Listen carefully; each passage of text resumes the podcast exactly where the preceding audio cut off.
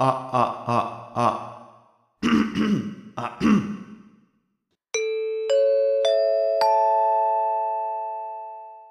本日は、八雲百貨店にご来店いただき、誠にありがとうございます。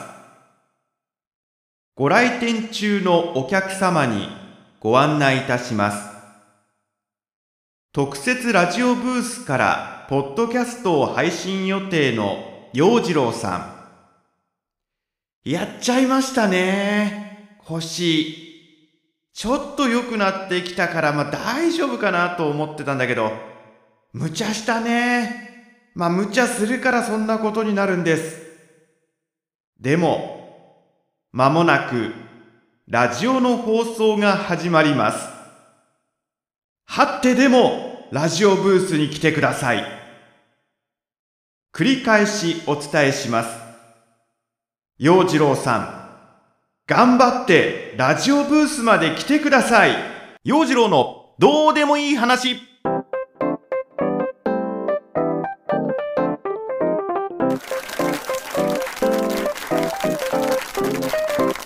2月28日月曜日こんにちは陽次郎です祝八雲百貨店オープンやってまいりました八雲百貨店。今回もネットでのショッピングをお楽しみいただきながらまあねこのどうでもいい話にもお付き合いいただけたらと思います。そうなんです。あれは先週の金曜日のことでした。ところどころ雪は残っていたけれどもまあ新潟その日珍しく晴れてまして太陽が顔を覗かせていた日。うん。これはいいな。午前中ちょっくら走ってくるかと外へ飛び出しまあ日差しの中にもうーん春の香りがするかなどこか春が感じられるかななんて思いながら、まあ、軽快に足を運んでいましてねジョギングしてきました。この日は新しいジョギングコースを開拓してみようかなと。あのその昔ね新潟の、まあ、私の近所のところなんですけども路面電車が走っていたんです、まあ、僕が新潟に来た時にはもうその路面電車は走っていなくって、えー線路だけが残っていたんだけどもその路面電車の走っていたところがまあいい感じのジョギングランニングサイクリングコースになっていまして、まあ、舗装されたわけなんですね。通称オレンジロードと呼ばれるところ。そのオレンジロードと呼ばれるところをまあ気まぐれに走ってきましてね。うん、でそれで走ってどこまで行けるだろうって、まあ、結構な距離あるんですがその電車の走っていたところを走ってで途中から土手を上がって信濃川へ出て信濃川の河川敷を走っていくっていう、まあ、そういうコースで今日走ってみようと。新しいジョギングコース試してみました。でそのね信濃川の河川敷走っていた時は風が強くてうわー飛ばされるとか思いながらまあなんとか足を動かしてそんな寒風にまた体をさらしてしまったことも原因だったかもしれない。走り始めた頃は天気も良かったんですがだんだんだんだん雲行きも怪しくなってくる。で、まあ、途中折り返して家に戻ろうと。家まで戻っていく。その途中のねだいたい2時間は走ってたかな。結構走ったんですよ。20キロ地点。急にももやふくらはぎの力が抜けてそれと同時に猛烈な激痛がね腰に走ってきた。あこれこれダメだ。これ足動かない。もう走れない。リタイアです。えジョギング生活始めて初のリタイア。あ無理だと思った瞬間来ましたね。でしかもそのもう走れないと思って立ち止まった地点から家までの距離はまだ相当ある。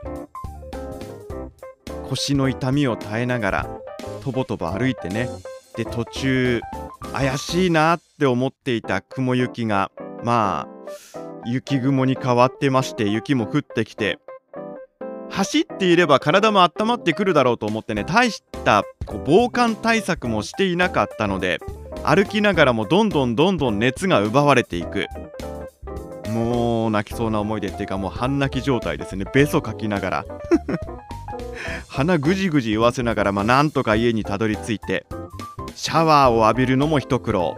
でシャワー浴び終わってからあちこちこう湿布貼ってなんかねそういうこうエアーなんとかみたいなのをふくらはぎとかにプシューってこうね吹きかけて仕事の現場に向かいました。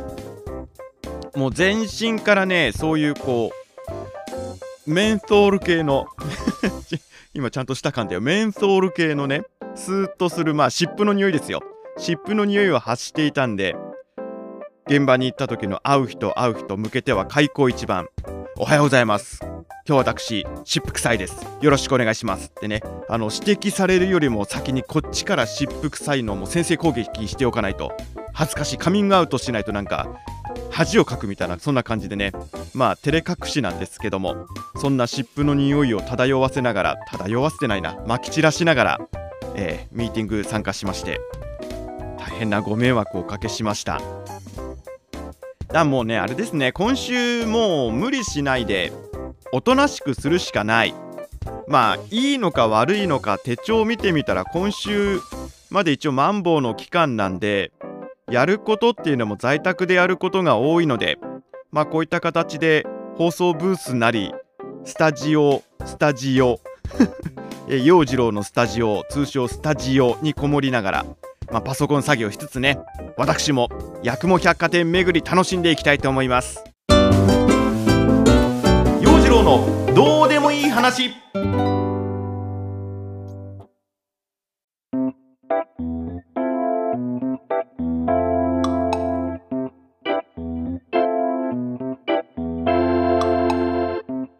改めまして陽次郎です。八雲百貨店内特設ラジオブースからお届けしております。陽次郎のどうでもいい話。まあ、今回はちょっとスペシャル感出したいなと思ってましてチャレンジ企画やってみたいと思います。題して陽次郎シンガーソングライターへの道。どうした？また何を何をしでかすつもりだ？今年から始めたバンド活動、まあ、この間の土曜日もねメンバー数人とでスタジオを借りてセッションしてきました。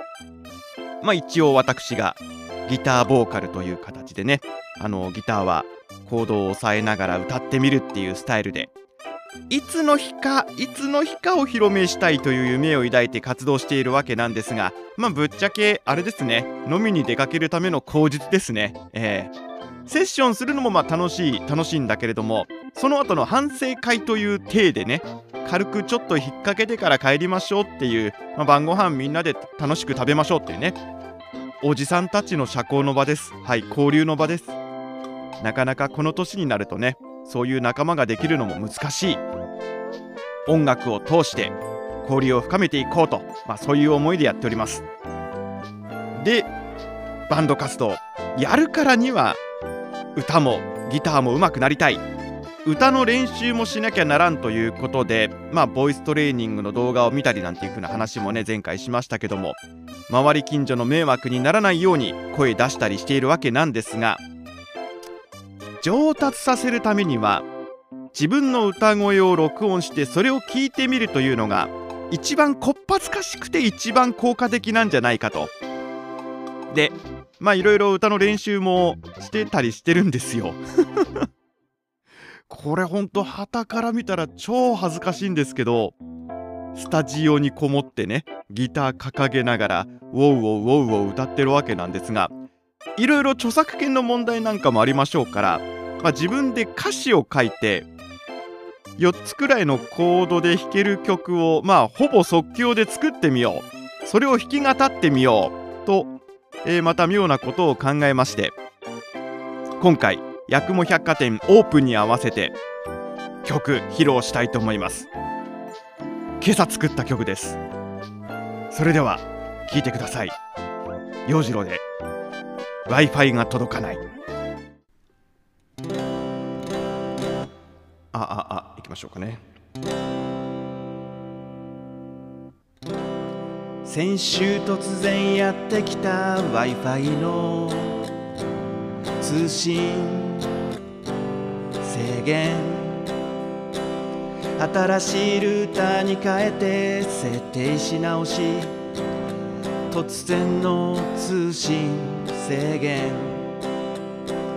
君からのメール届いているよ。知らせは来てるだけど開かない。気が放題だというのに突然の通信。制限。メールを送るのに15分。動画は止まるし君からのメールも受け取れない。じっと待つ。君からのメールが届くのをじっと待つ。僕は旅に出る。君からのメール開くため。僕は今日も旅に出る。W i f i の使えるところまで。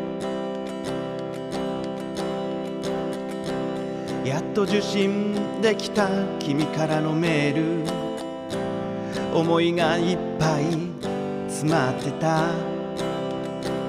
一つ一つの文字をかみしめながら。あったかいコーヒーを飲みながら。そして君は僕にこう問いかける。副業に興味はないかと。僕は君に謝らなくちゃならない。ごめん。副業に興味はない。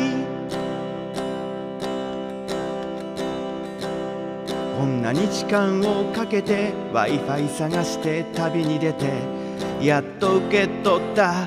君からのメール。迷惑フォルダに入っていたよ。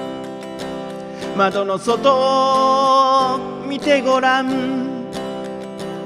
ほら雪が降ってきた。明日にはきっと制限解除。明日になればきっとまたゲームの続きができるはず。明日になればまたゲームの続きができるはず。明日になれば明日になれば明日になれば制限解除ありがとうございました。W i f i が届かない。聞いていただきました。